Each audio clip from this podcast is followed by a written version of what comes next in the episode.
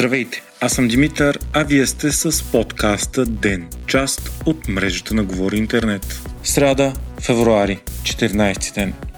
Ръководителят на Софийската районна прокуратура Невена Азартова и четирима нейни заместници са подали оставка, съобщава Свободна Европа. Причината са разследванията около убийството на Мартин Божанов нотариуса, покрай което излезе наяве публичната тайна, че съдебната система е сериозно податлива на манипулация, корупция, злоупотреба с власт и се използва за изнудване. Главният прокурор Борислав Сарафов разпореди пълна ревизия на Софийската районна прокуратура миналата седмица и се оказа, че е имало 25 преписки и дела, свързани с убития с прякор нотариуса, за който се твърди, че е бил посредник между между клиенти и магистрати. Освен това, прокуратурата отказала образуване на разследване по разкритията на антикорупционния фонд от 2021 година, който разкри схема за влияние на Божанов, закрития вече специализиран наказателен съд. Вчера пък съдийската колегия на Висша съдебен съвет изслуша Сарафов, журналиста от антикорупционния фонд Николай Стайков и съдя Владислава Цариградска. Тя още през 2020 година, заедно с колегата си съдя Цветко Лазаров, разкриха, че са били заплашвани от Божанов във връзка с дела, които са разглеждали. По думите на напусналата прокурор Казартова пък, тя не е познавала Божанов и напуска за да осигури спокойна атмосфера на колегите си. В момента пък временно изпълняващия длъжността главен прокурор Борислав Сарафов и бившия главен прокурор Иван Гешев взаимно се обвиняват в участие в незаконни дейности и корупция, свързани с изчезналия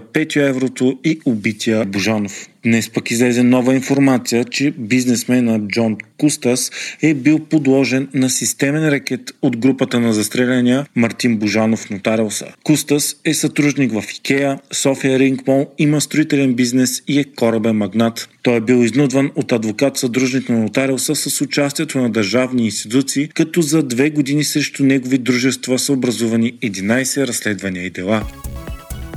Бившият премьер и настоящ външен министр на Великобритания Джеймс Камерън се срещна с премьера Николай Денков и вице-премьера Мария Габриел в София. Тримата потвърдиха, че държавите им ще продължат с финансовата, хуманитарна, военна, дипломатическа и политическа помощ за Украина във войната и с Русия, до когато е необходимо. От София Камерън заяви, че няма нищо по-важно в момента за световната сигурност от предоставянето на подкрепа за Украина. Той заяви, че Путин трябва да види, че е сбъркал и България показва своята солидарност в подкрепата с борбата с руската агресия в Украина и че Великобритания вижда в страната ни много силен съюзник. Камерън също каза, че ако Путин успее да превземе една държава, няма да се спре до там. Стана ясно и че Обединеното кралство ще даде на България 1,2 милиона британски лири за охрана на границата ни с Турция. За Лондон е важно тази граница да бъде пазена, защото България била ключова страна по маршрут за пренасене на оборудване за малки лодки през Европа, с които мигранти пресичат Ла-Манша и влизат незаконно в Британия.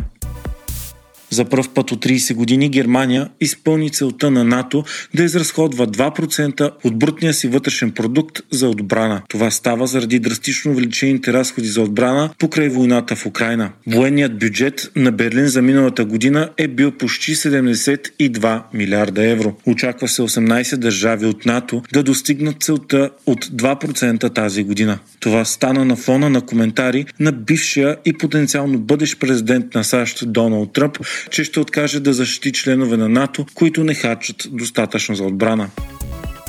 Украинската армия е успяла да потопи в Черно море големия десантен руски кораб Цезар Куников. Това е станало след успешна атака с морски дронове край бреговете на окупирания полуостров Крим. Това е една от малкото добри новини за украинската армия напоследък. Тя страда от остра липса на амуниции заради блокираните военни помощи от републиканците в САЩ, а руската армия оказа все по-голям натиск на целия фронт. Междувременно стана ясно, че САЩ са отхвърлили предложение на руския президент Владимир Путин за прекратяване на огъня в Украина и за замразяване на границите, съобщава Reuters, позвавайки се на три независими свои руски източници. Според информацията, Путин е искал прекратяване на огъня и оставяне на текущите граници. Москва, Вашингтон и Киев обаче отричат това да е истина. Обикновено обаче подобни разговори се държат в тайна, особено когато са неформални и неуспешни.